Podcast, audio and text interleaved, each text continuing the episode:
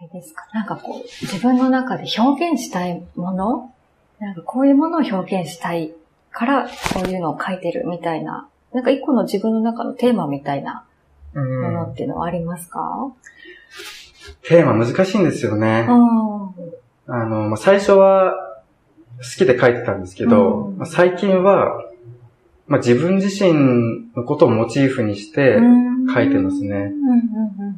まあ、自分自身のその、あの、今の環境だったりとうん。か、心境だったりとか、そういうのをあの、絵にして書いてます。うん。テーマについてうん。考えると難しいんですよね。ええなので最近はもう何も考えずにえ書きたいものを書くようになってて、うんそうするとこうテーマを探ると、うんやっぱ自分自身のことが一番テーマにしやすいと思ってて、あで自分自身をこう見つめ直す時間にもなるし、今のことを日記じゃないですけど、作品にして残していけたら面白いんじゃないかと思ってやってますね。うん今のそのアートの世界って、はい。あのコンセプチュアルアートって言われてて、うんうんうん概念芸術なんですよね。うん現代アートをうん理解するのってかなり難解で、難解ですよね。難解ですよねなんか、見ただけでは何もわからないみたいな感じとかもありますよね。そうなんですよね。うん。こうなんか一つの作品に向き合う時間もかなり多くなったと思うんですよ。うんうんうん。いうのも、あの、目で見ただけじゃわからないというか、うんやっぱ頭使わないとうん、この作品を理解するのは難しいみたいな作品が最近多くて、うんうんうん。で、それが、まあ、現代アートうんの生みの親と言われている、うん。あの、マルセル・ジュさんっていううん人がいるんですけど、その人が美術館にうん。便器を置いたんですよ。ああ、なんか聞いたことある。聞いたことありますか？うんうん今まで美術館に置かれる作品って、うん。まあ、絵画だったり、オブジェだったり、が、まあ、常識というか、んあの、まあ、それがまあ、美術館のルールだったんですけど、工業製品というか、うんうんうんうん。ああ、はいはいはいはい。えー便器というものうんを美術館に絵画を置いてしまったことで、我々鑑賞者うん、は、うんそれを作品として見ないといけなくなってるんですよね。はいはいはい。それはもう、ぶったまげるうん大革命を起こしてしまったんですよね。うんうんで、これも美術じゃないかと、うんデュさんは言って、うん。でもアート界ではかなり賛否両論が起きて、うんうんで、そこから、まあ、概念芸術っていうのが生まれて、うん。今にうん。まで至っていると。で、今のそのアート界も、その、デュシャンの、あの、呪縛からうん解かれずに、もうん。う、ずっとこれがえ続いてるという状況の中でうん、僕は、はい。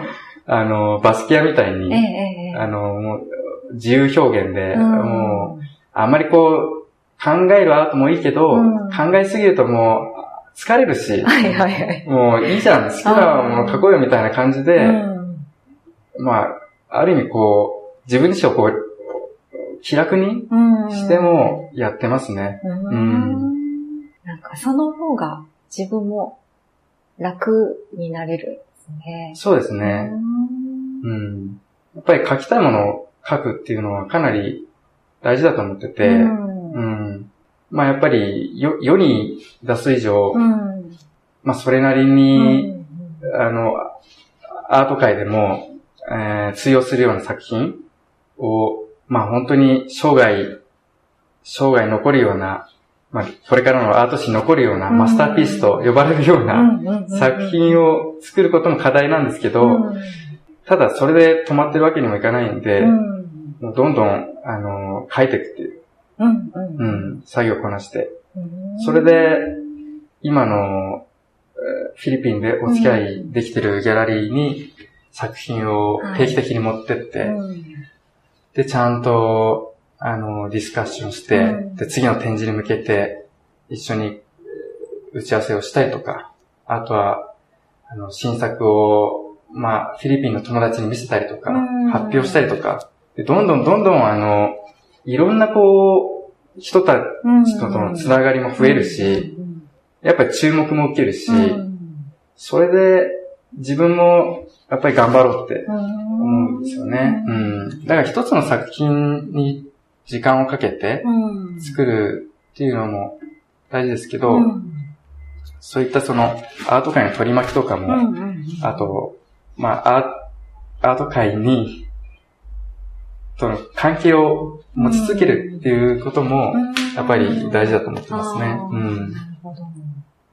2016年でしたね。うん、そうですね。フィナレアートギャラリーさんで個展を、フィリピン、マニアにあるギャラリー、すごく老舗のギャラリーだってことを伺いましたけど、うん、そうですね。そこで日本人で初の個展を開いたということでしたけど、はい、そのきっかけもさっき言ってたようなフィリピンへたびたび足を運ぶたびに営業してたその時がきっかけでのお話なんですかね。僕は本当にラッキーでしたね。あ、そうなんですね。うん、いっぱいギャラリーがある中で、うん、あの、相性がいいギャラリーと出会えたっていうのは、すごくラッキーですね。それがあの、フィリピン、マニラにあるフィナーレアートファイルっていうギャラリーなんですけど、あの、古くからギャラリーがあって、で、スペースも、もう、むちゃくちゃ広いんですよ。で、まあ、アート界でも、あの、フィナーレっていうのは、あの、位置づけとしては、コマーシャルギャラリーと呼ばれてるんですね。コマーシャルギャラリー。はい。一般的には、あの、コマーシャルギャラリーか、あの、貸しギャラリー。っていう、まあ、二つの形態があって、はいはい、まあ、圧倒的に多いのは貸しギャラリーなんですよね。スペースを、まあ、レンタルスペースとして、あの、アートを展示する場所として、はい、あの、貸し出しますよと。出す側がお金を払ってそこで展示する、ね、そうですね。はい。うんうんうん、なので、その、出したい、展示したい人がお金を出して、うん、まあ、一定期間ですね。例えば、1週間、2週間、3週間とか。場所を借りる。場所を借りると。まあ、誰でもお金を出せば、うん、うん、そういうことですね。え展示できるギャラリーがあって、で、それとは別でコマーシャルギャラリーっていうのは、まあ、コマーシャルなので、うん、宣伝ギャラリーなんですよね。うんうんうん、で、まあ、ギャラリーにはあの、ギャラリストっていうポジションがいて、うん、ギャラリストっていうのはあの、ギャラリーのオーナーさんですね。はいはいはい、で、オーナーさんが扱いたい作家を、あまあ、これは売れるぞみたいな感じの。うん、売れまあ、売れる売れないでも、選別しちゃうんですよね。で、まあ、そのコマーシャルギャラリーのフィナーレで、本当にラッキーなことに個展をさせていただいたんですよね。うん、じゃあ、そのオーナーさんに見初められてというか、はい。もうこいつはいい作品書くなっていうことで、うちで出してみたらどうだってことでやった感じなんですね。そうですね。まあ最初に、うん、あの、まあ何回か足を運んだっていう話だったんですけど、ようやくオーナーさんに会うことができて、はい、それで自分の作品を出したんですよ。うん、そしたら、あ、これいいって言ってくれて、買ってくれたんですよね。あ、そうなんですか、その場で。その場でオーナーが買ってくれたんですよ。うん、うん、それで、あの、ちょうどその、コレクターというか、お客さんも来てて、うんうんうん、なんか僕も欲しいみたいな話になって。嬉しいですね、えー。すごい展開ですね。そうですね。まあでも、あの、最終的なオーナーさんが買うこと、買ってくださったんですよ。それをきっかけに、個展をしませんかっていうのが、うん、あの、招待があって。えー、あの、SM グループでしたっけ？はいはい。フィリピンでも財閥の。うん、SM インベスト、うんうんうん、インベストメントかな、うん、あの、SM の社長のシーコソンっていう中国系フィリピン人がいるんですけど、うんうんうん、その娘、まあ子供がたくさんいるんですけど、はい。その娘さんが、その当時23歳とか、すごい若かったんですよね。で、ロンドン在住で、で、ちょうど会期が重なって、あの、2016年4月に、まあそのギャラリーとても大きいので、3つ個展する部屋があって、で、まあ僕と、ニコールという娘さんと、はいはい、あと、彼氏。あ、そうなんですね。またその二人もあの、イギリスに住んでて、はいはい。その二人と、まあ、僕が。挟まれて。固定をするという。すごいやりづらかったです。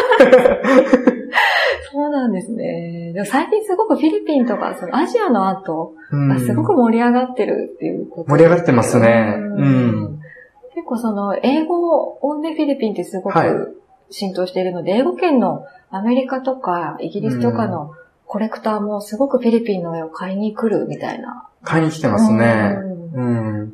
一、うん、年に一回アートフェアっていう、アート市みたいなあるんですけど、はい、そこに、まあ、海外から、まあヨーロッパとかアメリカからあのわざわざフィリピンに来て、アジアのアートを買いあさってるっていう 話をしますね。うん。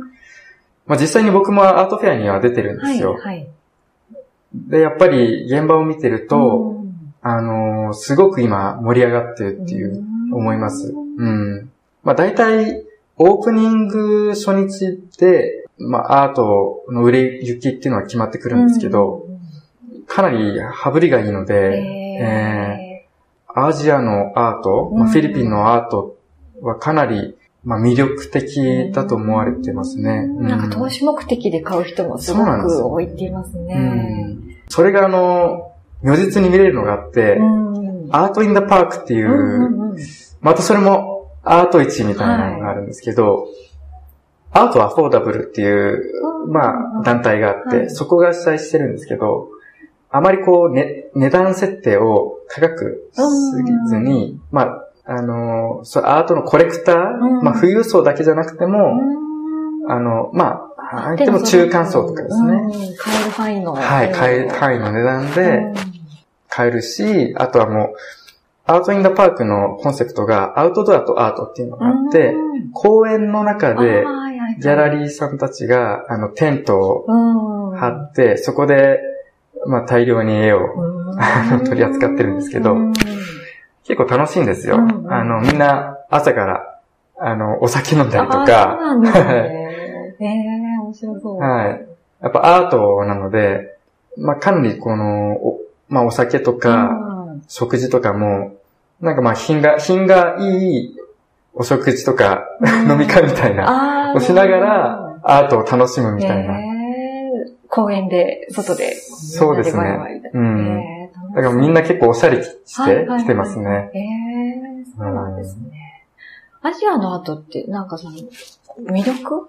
ヨーロッパの人とかから見たら、どんな魅力とか特徴があるから買われてるみたいなものってあるんですか、まあ、そうですね。まあ、現代アートのマーケットがアメリカなんですよね。うん、うん、ただもう、あの、それがだんだん、まあ、経済だったりとか、うん、あとはまあ、アート界でも、こうなんか、まあ、いつもアメリカだし、うん、まあ、アジアのアートってどうなってんのみたいな。うん。で、最近こう、経済が良くなった、その、まあ、東南アジアですね。アート、美術館だったりとか、ギャラリーを、まあ、見てみようかみたいな動きが今盛んになってて、うん。まあ、アジアは売り手市場になってますね。うん。近藤さんはそのアートインザパークに自分でもこう出して、出してます。参加してみて、はい。お客さんの反応ってその時はどうでした？そのフィナーレが、あの、出してくれるんですけど、まあ実際に行ったのが一回行ったことがあって、うん、いろんな作家の作品を扱ってるので、うん、僕の絵を見てくださいとかそういう機会はあんまりないんですよ。なるほど。うん、いっぱいある中の一個としているみたいな感じ。うん、ただ、あの、後で結果を聞くことができて、で、まあ、聞くと、売れるんですよ、意外と。うんそれがびっくりしましたね。へうん、じゃあ、誰々っていう、その、有名な名前をこう、ボンって出して置いてるわけじゃなくて、本当にこう、ずらーっとある中で、手に取って選んでもらって買われていくみたいな、そうですね。うん、一番嬉しいですよね。うん、ですよね。へやっぱり、その権威的なものとかじゃなくて、本当に僕が作ったものを気に入ってくれて、それを購入してくれるっていうのは、嬉しいですね。うん。そうですね。自分に置き換えたら考えられないですけどね。え自分に置き換えたら自分がもし買う立場であるなら、はい、うーん、なんか、こうガサガサ漁って、本当に CD を漁るようにして、で、みんな喜ぶわけですよ。はい、あ、これいいみたいな。でこれ欲しいっていう。なんか日本人にはあまりないと思うんですよね。そうですね。うん。しかもやっぱりアート作品ってた高いんですよね。うん。そのアートインザパークも、あの、上限価格が決まってて、だいたいまあ、年々伸びてるんですけど、15万ぐらいなんですよ。15万。で、15万出して、絵買うかっていう。日本ではあまり感じないですよね。安くても、まあ間違いなく万の単位なので、うんうん、まあ2、3万とかそう、何千円の話じゃないんですよね。それが結構爆発的に売れてまして、うん、あの、僕だけじゃなくて、他の作家もそういう経験をしてるんですけど、うん。すごいマーケットですね。朝から夜までまあ一日やるんですけど、それでもう、あの、まあ大体やっぱり、まあ人気のアーティストだったりはもう朝でもすぐなくなっちゃいますね。うん、そうなんですね。はい。何十万とかしてもそれがポンって売れていくみたいな。売れますね。うん。まあ、そんなにこう、お金を持ってるわけでもないんですよね。まあ、言ってもこう、ね、本当に日本人の、まあ、中間層の人たちで、うん、それでまあ、僕がもし買うんだったらっていう立場で考えたら、うん、そんなにこう、あの、気に入ったものを見つけても、買うかなと。うん、うん、なんか絵を買う文化ってそれこそ日本にはないんですけど、はい、海外とかだと普通というか絵をコレクションするみたいなのって、普通の感覚なん普通の感覚みたいですね。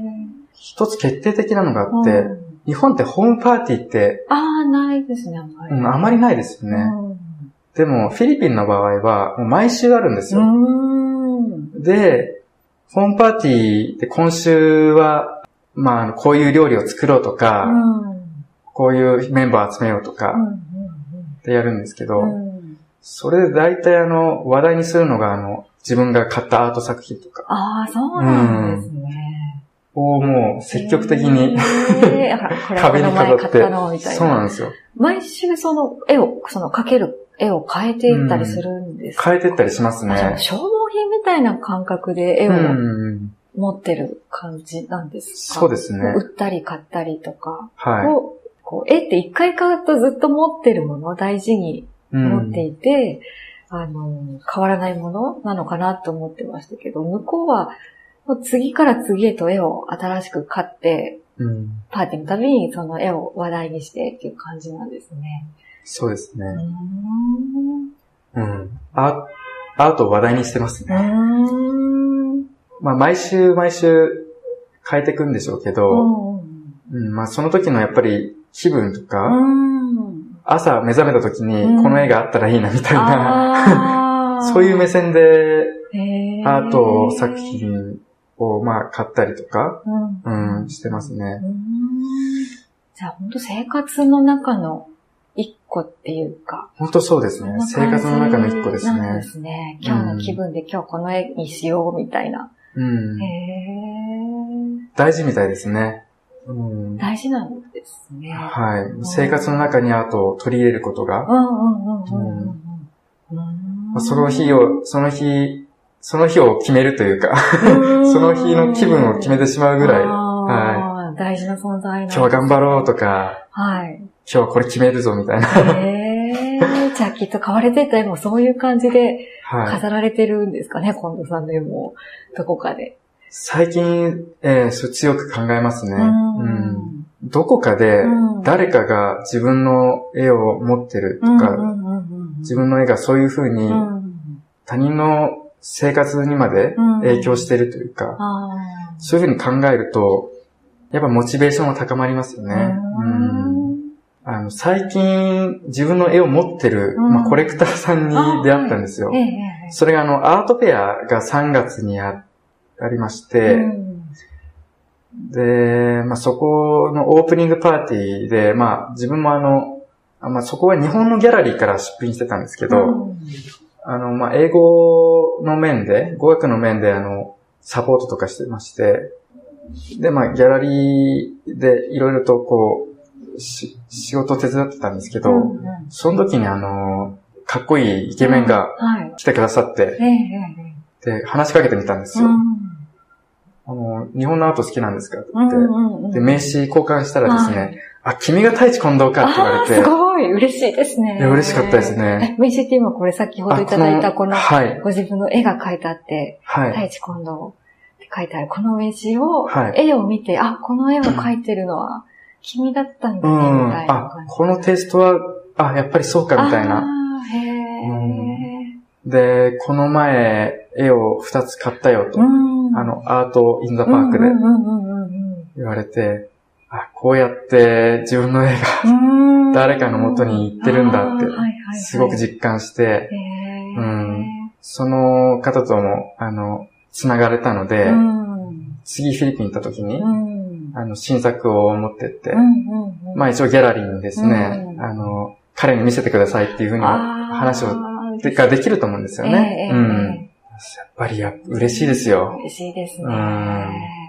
その、フィリピンとこう日本で活動してますけど、このサイトってそのフィリピンってどんな存在というか、どんなふうにフィリピンを見ているんですか、はい。そうですね。まあ、フィリピンに対して、自分はあの、最近はかなり好意的というか、あの自分がフィリ半分フィリピン人であること、うん、フィリピンと繋がってることってすごくポジティブに考えれたんですけど、うん、昔は全く違くて、うん、日本とフィリピンのハーフっていうのがデメリット。うん、なんか、どちらかというとフィリピンとのつながりを持ちたくないみたいな思ったんですよね。ね。うん。なんか当時、まあ、そんなにあの嫌な思い出はないんですけど、夏休みとか、まあ、小学校中学生で夏休みとか長期で、まあ、母の実家に帰省するとですね、まあやっぱり環境がまるで違うわけですよね。あ日本と。日本と。えー、まあやっぱり一番は言葉ですよね。言葉が、当時は英語も話せなかったので、言葉がつな、伝わらない。はい、あとは、まあやっぱカルチャーショックもたくさんあるんですよ。もう食文化も違うし、あとまあマナーも違うし、えあとやっぱ結構過激的なんですよね。うん。一つ、あの、例があって、日本のテレビって、手術してる、病院で手術してる映像とか見せないじゃないですか。ね。うん、それフィリピンの平気でも見せてるんですよね。なるほど。でも、それでまあ、さすがにモザイクかかってますけど、うんうんうん、かなりその、まあ、生々しい血が、あの、血の色をしてたりとか、もうに、人の解剖してる映像とか見ると、もう参っちゃって。文化違うな、みたいな。そうなんですよね。でも一回倒れたことがあって、気づいたらもう病院で、で、も医者も、あの、わけわかんない言葉で話しかけてくるし、うん、もうフィリピンなんてみたいな嫌になっちゃって。で、日本に帰ってきたら、精神的に、精神的なショックが強くて、学校の給食が飲み込めなくなっちゃったんですよ。そのフィリピンでの経験が。経験があって。強すぎて。うん、へで、毎回その、牛乳と一緒に、うん、あの、食事をするというか、飲み込む、無理やりこう飲み込むみたいな、ことがもう、ずっと続いて、で、親もすごい心配して、もう病院あちこち回って、何が原因なんですかみたいな。で、医者もわかんない。原因不明って言って。で、まあ、親は先生に牛乳を2本渡してくださいみたいな。食べるうん、食べるとき喉詰まっちゃうから、牛乳で流し込みたいから。そういう話もあって。体調が悪いというよりは、そのメンタルの部分で、メンタルが大きかったんですね、はい。そうですね。それでちょっとフィリピンとは距離を置きたいみたいな気持ちでうん。そうだったんですよね。まあ時間が経過経過するにつれて、まあだんだんあの、まあ、自分自身も変わってって、でまあ大学に行って、まあ、オーストラリアと留学して、い。ろんな国の人たちと関わって、でもっと世界の人たちと一緒に繋がりたいみたいな気持ちも強くなって、うん。で、そこからこう、やっぱり、あの、日本だけじゃなくて、いろんな海外、外に出ていろんなものを見ることとか、いろんな経験をすることって楽しいなと思ったんですよね。うん。そこから徐々に徐々にこう、自分の、自分自身のバックグラウンドというか、フィリピンというものを半分持ってるっていうことを、まあ、誇りに思うことになったうん。そうですね。名刺のこの裏にも、ジャピ、ジャピノイ、ジャピノイアーティスト。ジャピノイアーティスト。書いてますけど、はい、それこそそういう、それをアピールしていこうみたいな気持ちに変わっていったんですね。そうですね。うん、うん、今もう逆に、ガンガン自分が日本とフィリピンのハーフで、はいハーフですと。うんうんうん、日本でも、フィリピンでも、もう、どの国か限らず、そう言ってますね。そうすることで、あの、自分自身も、まあ、隠すこともないですし、自分自身の強みとして、あの、活動できてるっていうのがありますね。うん。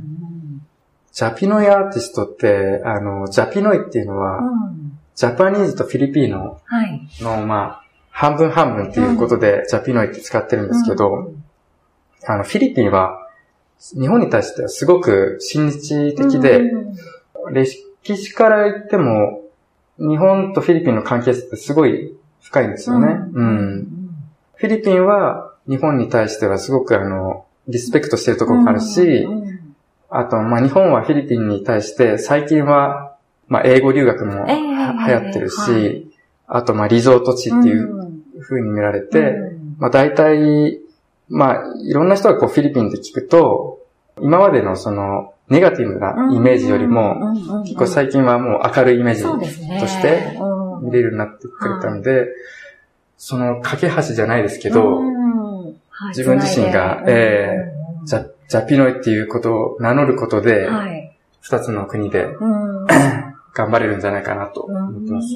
つながっていく、つなげていくことができるんじゃないか。そうですね。それも自分のミッションだと思って、生きていこうと決めました。そうなんですね。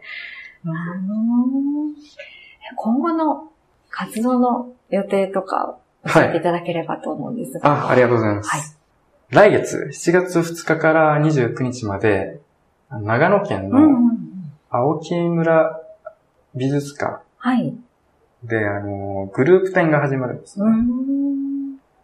で、そこで、田中先生と、はい。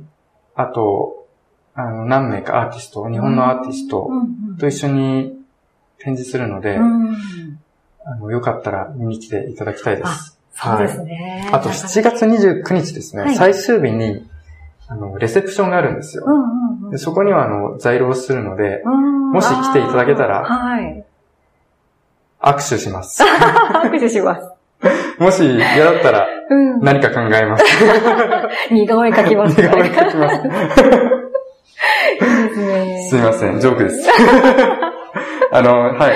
ぜひ来ていただけたら、あの、話しかけてください。そうですね。はい。ぜひ直接。よろしくお願いします。最後に、リスナーの方へのメッセージをお願いしたいんですけども。はい。はい。